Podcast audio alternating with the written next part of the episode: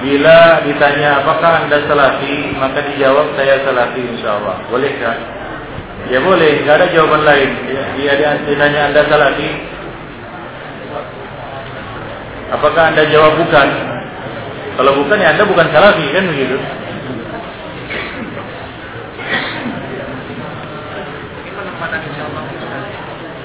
Ya.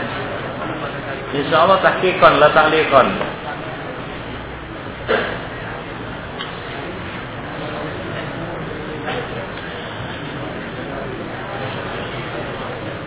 Apakah ada salat tahiyatul masjid di saat fajar dan petang? Menjelang maghrib dan setelah subuh? Salat salat sunnah baik yang mutlak maupun yang muqayyad. Salat salat sunnah baik yang mutlak maupun muqayyad tidak boleh dikerjakan pada waktu larangan. Dan waktu larangan itu adalah pada saat matahari terbit, pada saat matahari terbenam dan pada saat matahari tepat di tengah kecuali hari Jumat.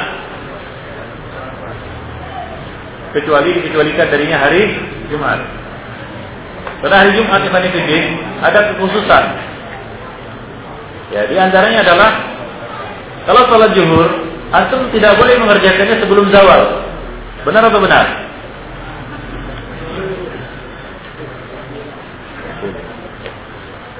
Saya tanya lagi, antum pernah sholat zuhur? Iya. Salat zuhur kapan dilakukan? Setelah matahari tergelincir. Saya tanya kepada antum, bolehkah antum salat zuhur sebelum matahari tergelincir? Kalau ada yang melakukannya, bagaimana? Sah? Tidak sah. Bagus. Antum benar. Saya tanya lagi, Antum pernah sholat Jumat?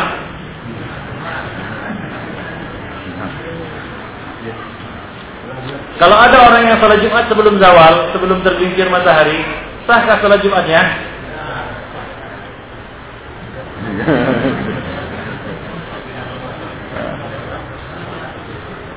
ya, ini ilmu, ya boleh mengerjakan, ya mengerjakan apa?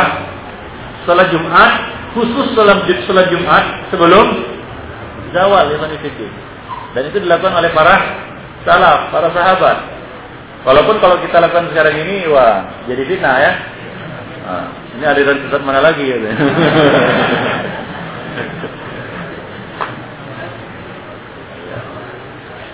Untuk alasan keamanan jangan dilakukan. Tapi boleh. Khusus hari Demikian juga sholat sunat. Ada sholat sunat mutlak sebelum imam naik ke atas mimbar. Itu boleh dilakukan terus menerus tanpa putus. Walaupun saat itu matahari tepat di atas. Nah ini khusus hari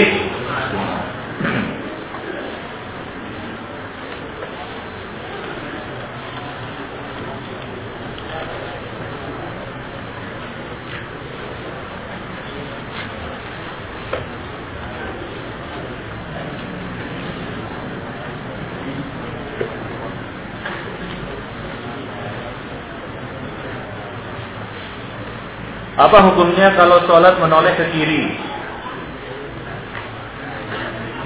Dicolek setan, apa maksudnya? Apakah harus mengulang atau diteruskan?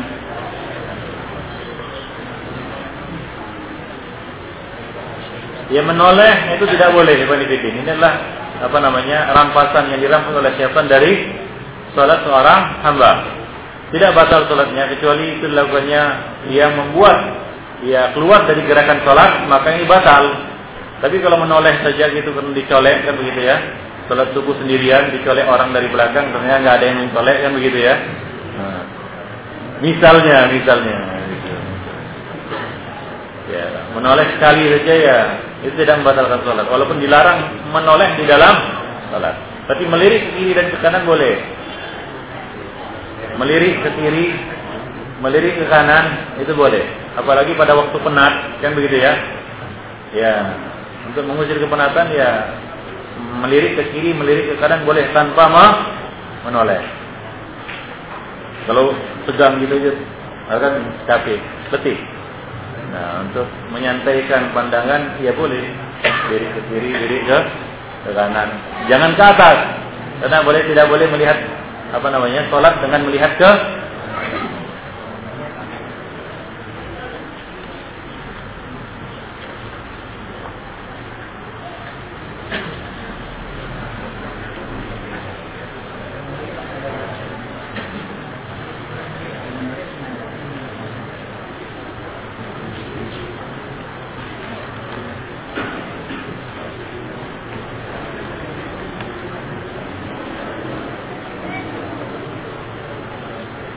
uh, tentang Usama bin Zaid yang membunuh orang yang telah mengucapkan la ilaha illallah untuk menambah pemahaman. Minta dijelaskan sekali lagi. Ini hadis ini sering kita ulang-ulang ya. Hadis ini sahih, masyhur di dalam buku-buku hadis. Ya, tentang kisah Usama bin Zaid yang anak lupa peperangan apa tapi di dalam sirah ini disebutkan. Ya. Baik sirah Ibnu Hisham maupun sirah-sirah yang lainnya. Jadi dalam kisah itu dijelaskan ya bahwa diceritakan bahwa Usama mengayunkan pedangnya. Ketika orang itu orang yang sebelumnya terlibat pertempuran dengan kaum muslimin dan banyak membunuh pasukan kaum muslimin melihat kilatan pedang dia mengucapkan la ilaha illallah. Usama beristihad. Istihadnya adalah orang ini pura-pura. Maka dia terus menebaskan pedangnya ke orang itu hingga orang itu mati. Sampailah berita ini kepada Nabi. Nabi marah besar kepada Usama dengan mengatakan wa kaifa bika bila ilaha illallah yaumal qiyamah. Bagaimana nanti kamu menghadapi la ilaha illallah pada hari kiamat? Karena orang itu sudah mengucapkannya. Masalah batin Gak ada orang yang tahu apakah dia karena ingin ini, ingin itu kan gak ada yang tahu. Siapa apa asyaqaita qalbah? Dalam hadis yang lain Rasul mengatakan kepada Usama, apakah kau sudah membelah dadanya? Sudah tahu isi hatinya bahwa dia pura-pura? Tapi Nabi tidak menghukum Usama karena itu lahir atas istihadnya. Ya, lahir atas istihad Usama. Tapi Usama menyesali. Ya, menyesali perbuatannya dan itu menjadi pelajaran berharga baginya karena setelah itu dia tidak pernah terlibat. Tangan beliau bersih dari perkara atau urusan yang ada kaitannya dengan darah kaum muslimin. Dia tidak terlibat fitnah, perang Jamal, perang Siffin atau pertumpahan darah di antara kaum muslimin. Nah, itu pelajaran yang berharga yang didapat oleh utama dari peristiwa itu. Nah, demikian.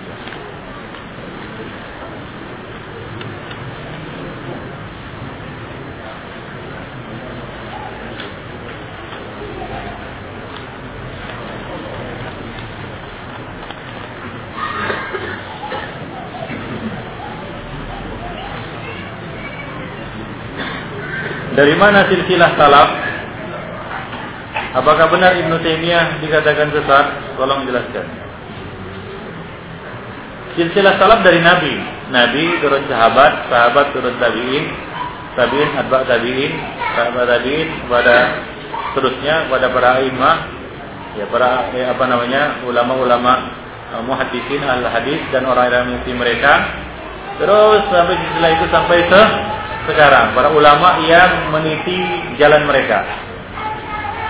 Ini merupakan silsilah mata rantai jalur salaf. Ya, ini jalur salaf. Jalurnya jelas. Karena para ulama akan dijamin Allah tetap ada sampai hari berbangkit yang berjalan di atas manhaj ini dan orang-orang awam mengikuti mereka. Siapa saja orang awam yang mengikuti jalan mereka, mengambil bimbingan dari mereka, berjalan di bawah bimbingan mereka, arahan mereka, maka dia selamat. Dialah yang dikatakan berjalan di atas manhaj salah. Nah, apa benar Ibnu Taimiyah dikatakan sesat? Ya kalau ditanya apa benar ya nggak benar, Ibnu Ya. Orang yang mengatakan sesat tidak kenal Ibnu Taimiyah. Hanya ada dua kemungkinan. Orang yang mengatakan Ibnu Taimiyah sesat. Yang pertama orang jahil, dia tidak tahu makdur, diberitahu. Yang kedua, ya, orang yang membenci, ya, membenci Al-Quran Sunnah, membenci Sunnah, Dan dia tunjukkan itu dengan apa? Dengan kebenciannya kepada Ibnu Taimiyah yang menyuarakan para duat, para dai, ulama yang menyuarakan Quran dan Sunnah itu. Nah ini adalah orang-orang yang punya makar terhadap apa? Terhadap ahlu sunnah wal jamaah. Nah ini berbahaya, ini dijauhi.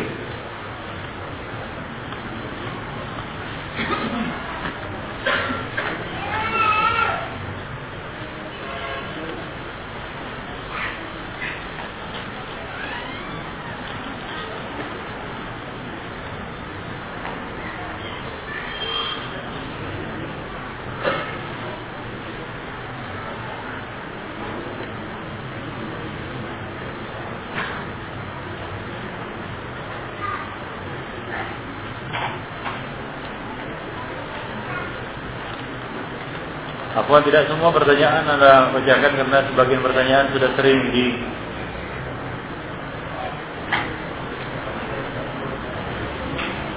uh, diulang-ulang.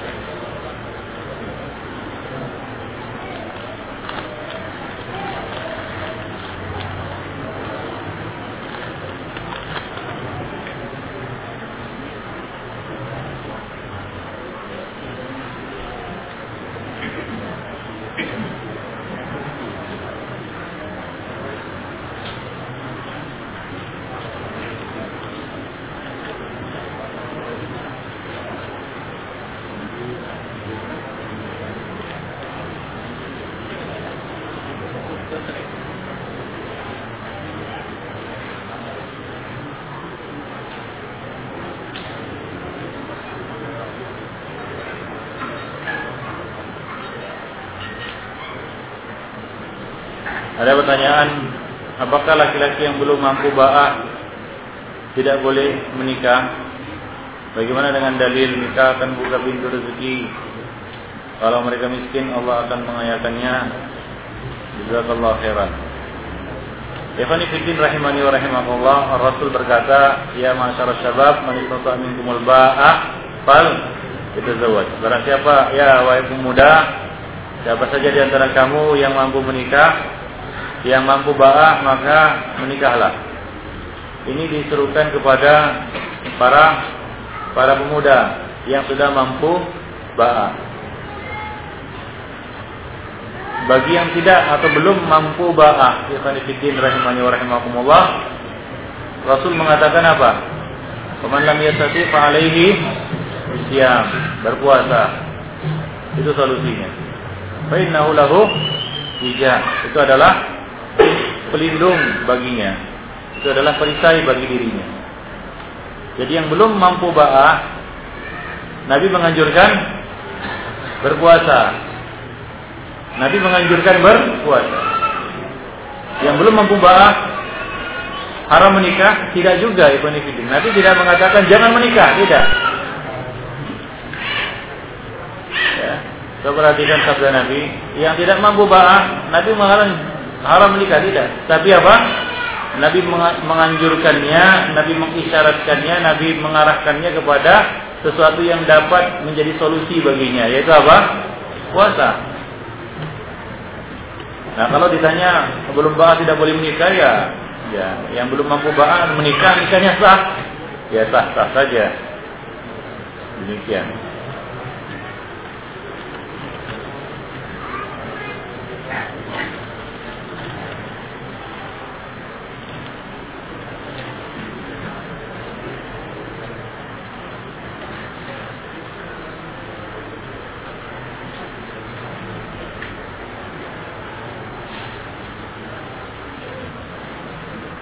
Bukankah Allah mengatakan seluruh syafaat itu milik Allah? Tapi dalam hadis tadi dijelaskan Rasul memberi syafaat kepada orang yang orang yang berhak mendapatkan syafaatku kata Nabi.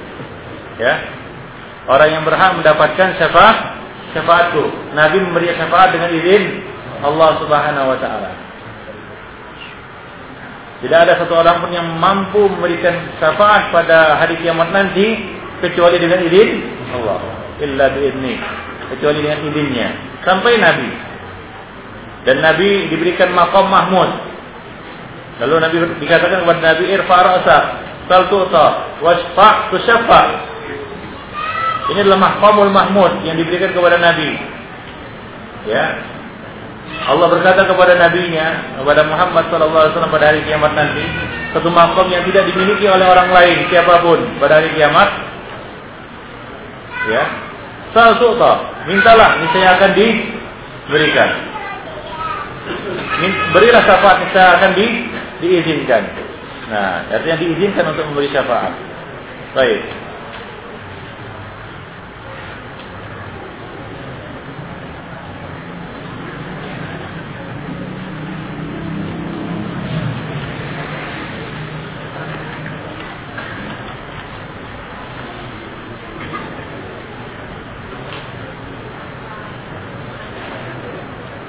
Apa benar ada penamaan ayat seribu dinar? Ayat apa itu? Namanya takilah ya itu. Eh. Gak ada. Gak ada penamaan ayat seribu dinar itu Penamaan-penamaan seperti ini adalah penamaan-penamaan bid'ah. Ya, yang mengarah yang mengarahkan ya orang-orang apa namanya orang yang meyakininya kepada amal bid'ah. Itu dia membaca ayat ini berapa kali dalam sehari kan gitu ya. Ini tidak ada.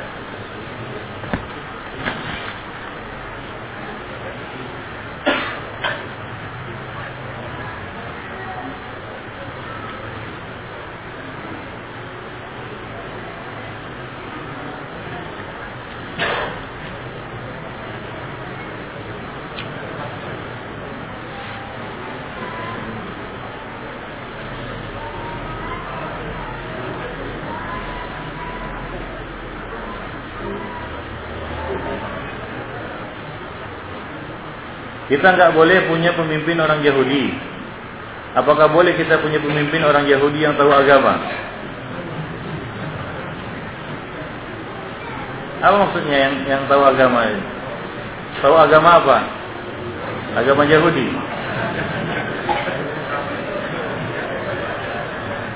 Tahu agama Islam. Orang-orang Orientalis yang sebagian besar adalah Yahudi tahu agama Islam. Mereka nggak boleh dijadikan pemimpin munafikin ya orang-orang yang diragukan ke Islamannya seperti itu tidak boleh jadikan pemimpin. Tapi kalau orang Yahudi Muslim, ya Muslim. Nah, boleh dia jadi pemimpin.